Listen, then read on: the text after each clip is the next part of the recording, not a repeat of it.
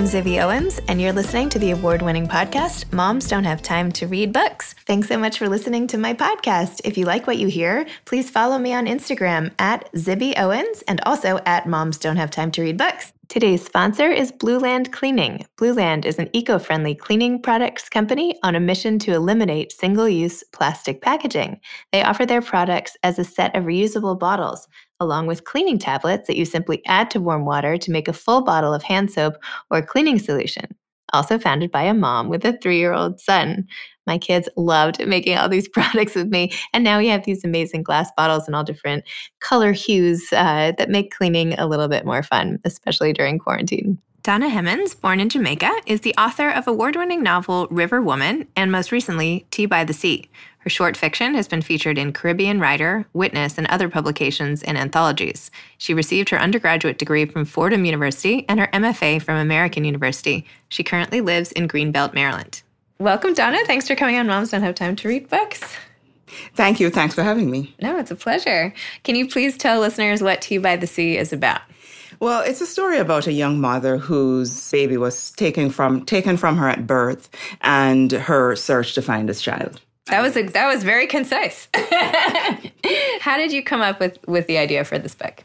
Well, I initially started writing a, a story or just a short piece about a woman who goes to a church and refuses to leave. And after I wrote that, I had to figure out why she would not want to leave this church, what, you know, she was looking for.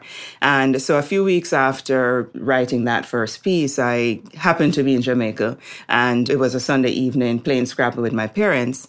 And you know, there's a program that comes on on the radio at, I think, seven o'clock in the evening on one of the stations and it's a program called Sunday Contact, where people call in to look for family members or friends who, you know, they just simply can't get in touch with. And a woman called in looking for her son. And what she said was that the father had taken the child and she had no idea where they were, where they had gone, whether they were still in Jamaica, whether they had moved to America or Canada. She just simply had no idea.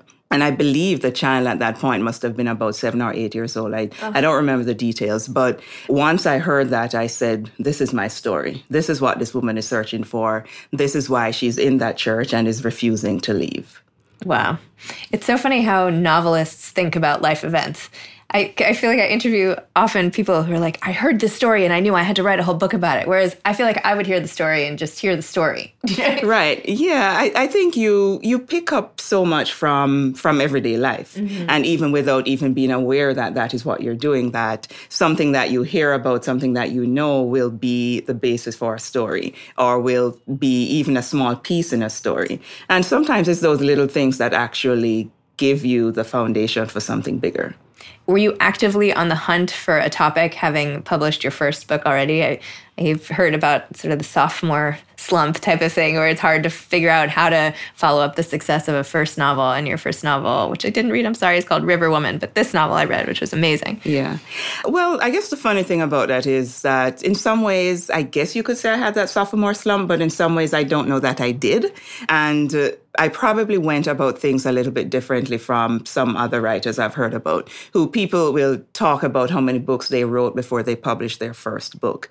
And in my case, it was a little bit different. River Woman was my thesis for my MFA program. And I published that, I think, about a few years after I finished the program, maybe three years after I finished the program, that book was published. And that was the first book I ever wrote. Wow. So I, I think, so between River Woman being published in 2002 and now 2020 with Tea by the Sea coming out, it, you know, certainly is a long time. But I wrote two other books in between. And those books I have been revising and revising and revising. And I think I've finally got to a point now where I will be finished revising at least one of them because I finally figured out what the story was, what I wanted to tell.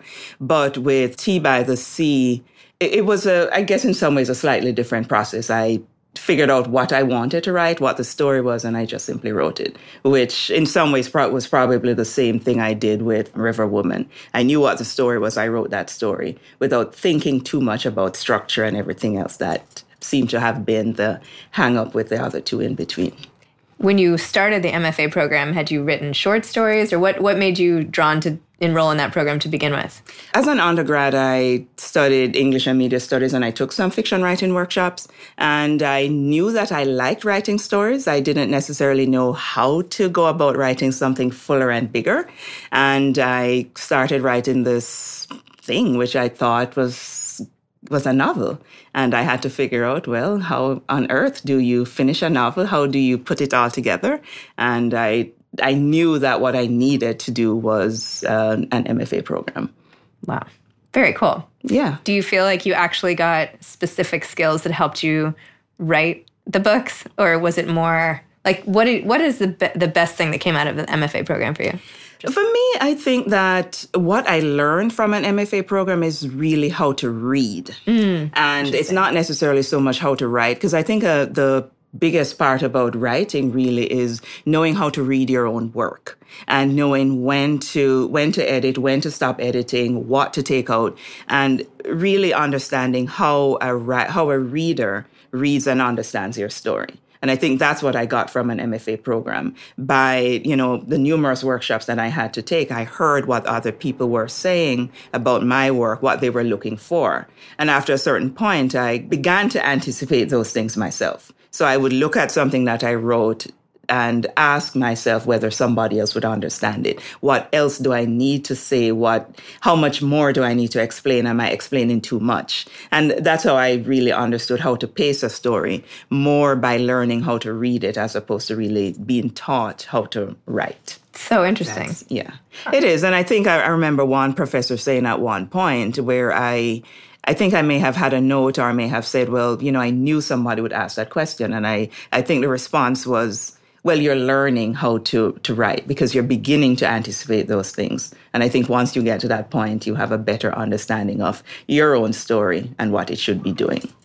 Wow. Although you have been working for like 20 years on these two other books. So, well, no, I yeah, no, it's, it's, uh, you know, I think it's just it's that I, it's the process. No, I'm, I'm totally and, No, I, I, fully understand that. But, I, but I think that for me, and I think it's something that I am also beginning to realize that the other two books, once I finished River Woman, I think I started thinking too much about how I wanted the books to be structured. Mm. And I stepped away from, well, this is a story about X person and really started thinking too much about the the, structure. So I got hung up on on shaping the story as huh. opposed to just simply telling the story, which I guess goes back to what I learned early on. It's uh, you know what does your reader want or your reader anticipate and you know I, it's a lesson i think i just need to keep in mind from now on well this was like a heartbreaking but also inspiring story the emotions that you have, the idea that you could have your baby just snatched right. away at childbirth,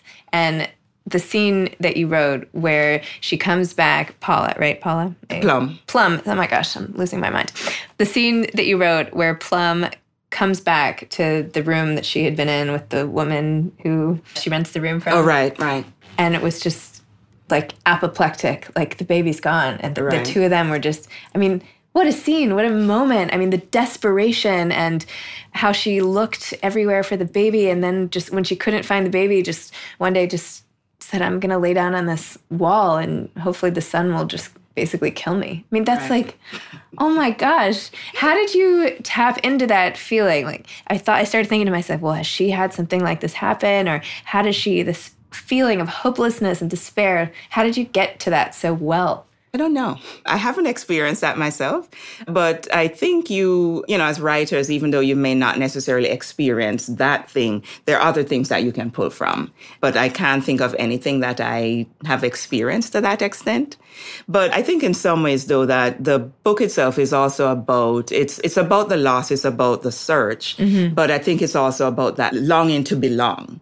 And I think in in a number of ways, I believe that it's the kind of story that I feel like I'm telling over and over and over. I shouldn't say over and over, but it's a story that I'm telling. And I, I think it's coming from my mother's story in some ways that what I'm telling is is is her story. And my mother basically grew up with her grand aunt and her father.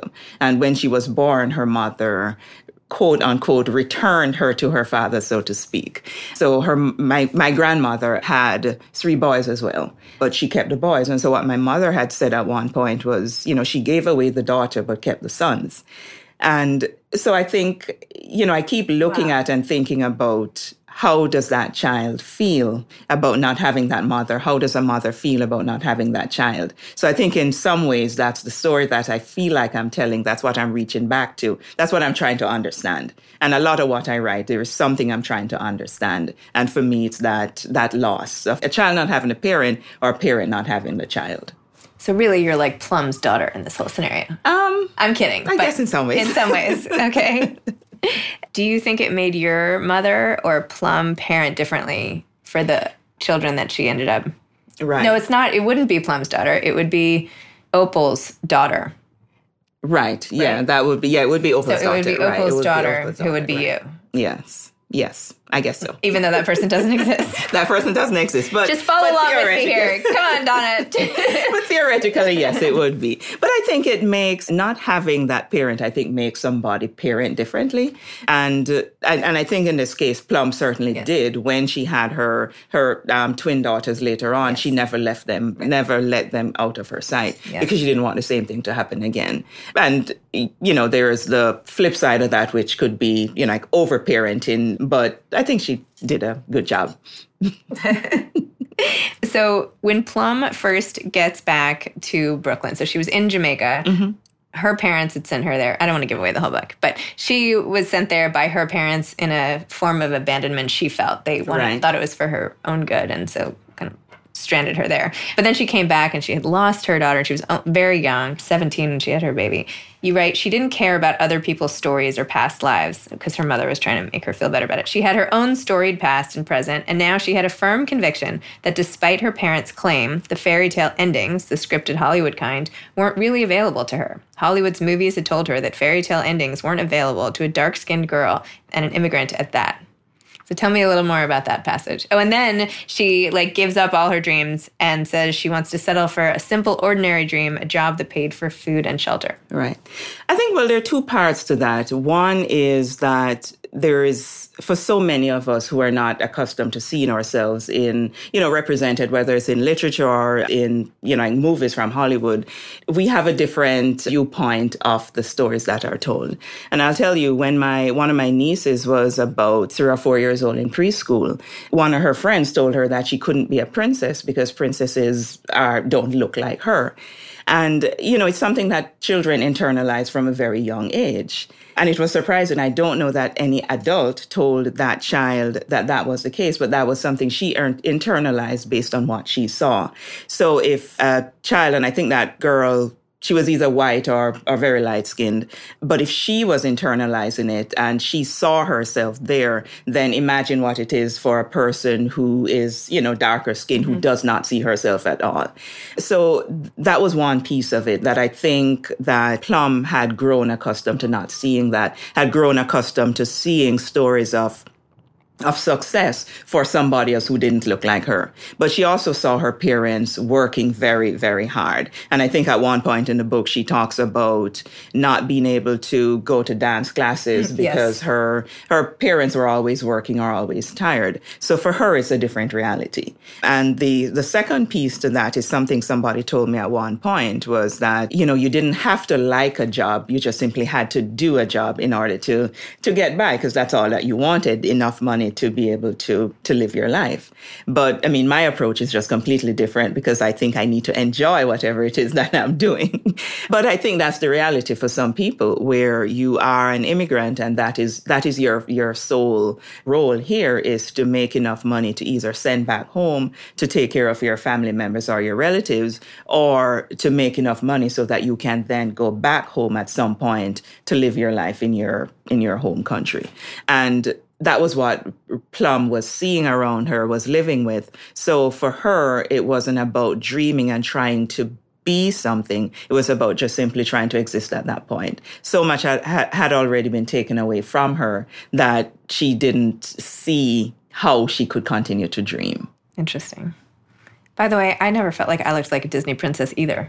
I mean, there are no like five to slightly overweight you know, short brown haired princesses. Like I never thought like, oh never yeah, Cinderella. right. That's that's so me, you know. Right. Yeah. But- and I think now we're beginning to see so much more that not everybody, everybody who's reflected as the heroine in movies looks the same, which is great. It's, you know, it's what we need to see. It's true. So Lenworth, the man, the dad in the book, Mm-hmm. I felt like at times you were making him almost sympathetic. Like, could we understand perhaps why he did this? And did he really maybe do this for a good reason? There was a train of thought where he was thinking, oh, well, she was young. She should, Plum should go off and enjoy her life and not be saddled with a, a baby at such a young age. And yet he goes on and, well, I, I won't give too much away for what happens with him later, but do you feel like we should have some sympathy towards him or just do we hate him or what did you what do you think? No, I think you should have something, some sympathy. I, I think that everybody, no matter what you do, you have some good in you. There's something, and I, I couldn't make him be all bad. I mean, there mm-hmm. just had to be something redeeming about him, and I think he had noble intentions at first. What he actually ended up doing was certainly not good, and I mean, there could have been, you know, certainly should have been other ways in which he got to do what he wanted to do. But I think there was he had noble intentions. Mm-hmm. And for him, a lot of it really came from the fact that he had seen his mother and he had seen his sister. Their lives, in some ways, stopped because they, one, had children or they were depending on a man for support. And he wanted Plum to not become his mother and not become his sister.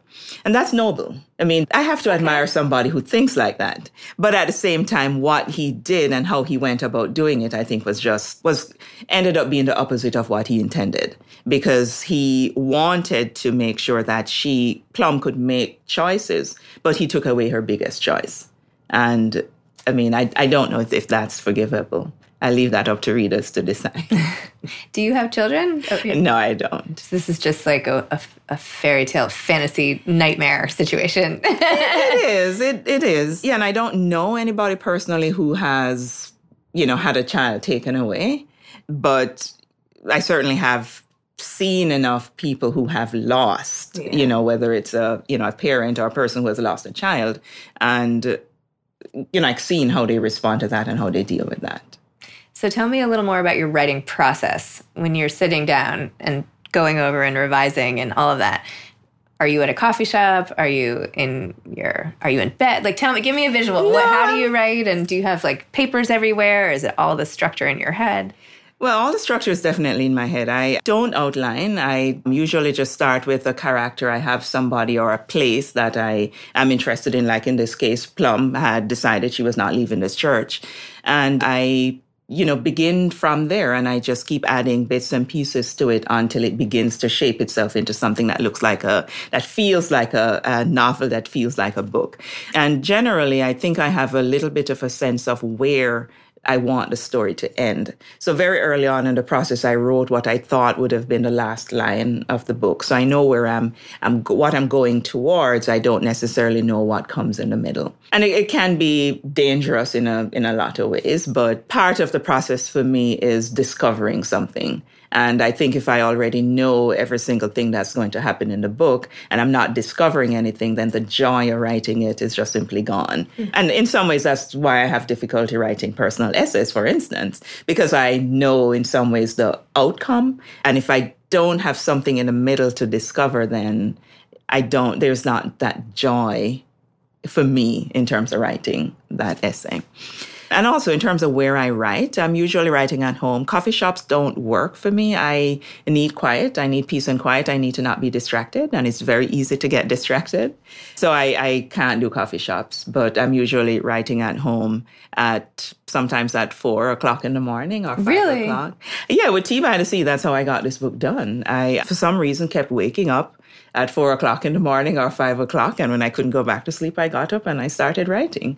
And were you wor- were you working during the day somewhere else? Right. So yeah, I was working full time and I just simply got up, wrote for an hour or two hours every morning, and then got just dressed and went to work. Wow. And it worked because there was there was nothing at that point that would have been distracting me. There were no phone calls to make. I you know, wasn't cooking. I wasn't running off to do something. I wouldn't turn the TV on. I just simply went downstairs sometimes. The only light was the light from my computer screen. Nothing at all that was distracted me. And I just wrote. And, you know, I think for me, it's just a perfect time to write because there are no distractions, or I am not creating right. distractions for myself. What is your day job? Do, is it related to writing at all? Or? Yeah, for, long, for the longest while, I started out as a business journalist and then moved into corporate communications. So I, you know, wrote speeches and did a whole range of corporate communications. Excellent. I'll keep that in the back of my head next time I'm writing a speech. Might have to call on you. So, what's coming next for you? You're going to finish these two other books. Yes, I am. Actually, one one is pretty close, and I finishing up the last um, bit of edits. I think on that one, or what I hope will be the last bit of edits, and then there's the the third one or well one of the two that i'm finishing up. I don't know what numbers they are anymore. But that one i have a sense now how i'm going to retell that story. I have written bits and pieces of it but not the full thing. So i i'm getting there i hope. Do you have any advice to aspiring authors? Read, read, read. I think that there's so many things that we as writers pick up when we're reading a book. How an, how another writer puts a story together, um, what that per, the choices that person makes, and I think that as readers, if we're reading not just to enjoy the story, but reading to see what somebody else does, it helps you as a writer get better. And that's the first thing. And the second thing really is to not give up, to understand that a lot of it is out of your hands and the market will change. But whatever the market is doing is not necessarily something that you should be paying attention to because your story will always be your story. And there is, it's, if it's your story to tell, then you will have a way to tell it and you will find a way to tell it regardless of what the market is looking for or what the market is doing. There's one question I wanted to ask earlier. Mm-hmm. You did such a great job of creating a sense of place right. when they go to Jamaica and the, the house that Lenworth ends up with in the beginning and how everything looks there. And then you contrast it so well with the clanging buses, subways, and loud noise of Brooklyn. How do you think you captured those places so well? Because I felt like I was really there when you were when I was reading it. I think it's by being there, by paying by paying attention to it, and uh, you know, it I think too, it's one of those things where there's so much that you pick up when you're just simply walking around without necessarily knowing how you're going to use it later on. And I think it was the same thing you know, with this book that a lot of it, um, you know, I left Jamaica when I was 16. So, but I still go back and forth. So there are bits and pieces that are in here because they're things that I remember from my childhood. There are things that I have, you know, saw as an adult that, you know, will make it in the book. But I think too, one of the reasons that I did that is it's perspective. Plum has the perspective of Jamaica as somebody who was one just visiting Jamaica and somebody who lived there. So some of the things that she talks about are things that visitors would be seeing. Your average everyday Jamaican is not looking at the color of the sea. You know, when you're coming down, you know, you're winding down a mountain, you're more concerned about the road itself and what the other drivers are doing. You're not necessarily looking out to see you know, how blue the sea is or the, the skyline. But Plum was able to see that because she is a visitor at some point. And she was also able to see some other things about Jamaica because she lived there. And so she had observations that a visitor wouldn't have. And in, and it's the same thing when she comes back to Brooklyn. She had lived in Brooklyn, had stepped away from Brooklyn. And when she comes back, she's able to see things differently. She experiences Brooklyn then as a visitor when she returns from living in Jamaica. And I think all of us probably experience our lives like that. If you go back to whatever town you grew up in, you really realize one, it's either much, much smaller than you thought it was, or it's bigger than you thought it was. And there's just so much else that you begin to see.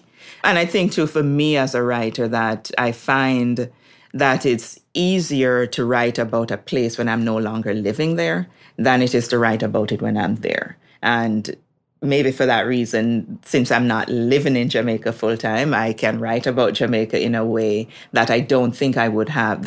I have different observations now than I would have had I, you know, if I were still living there.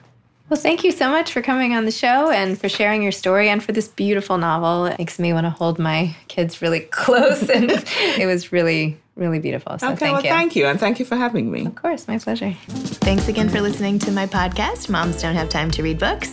If you liked this episode, please follow me on Instagram at Zibby Owens and at Moms Don't Have Time to Read Books and sign up for my mailing list at zibbyowens.com so you can always hear about the latest things I'm up to. Thanks a lot. Thanks to Blueland Cleaning, our sponsor for today's episode. Blueland Cleaning, get your single use plastic packaging, make that a thing of the past with this eco friendly cleaning products company. Thanks so much to Steve and Ryan at Texture Sound for the sound editing. And thank you to Morning Moon Productions for providing this fantastic intro and outro music. Thanks for listening. You could always email me at zibby at zibbyowens.com.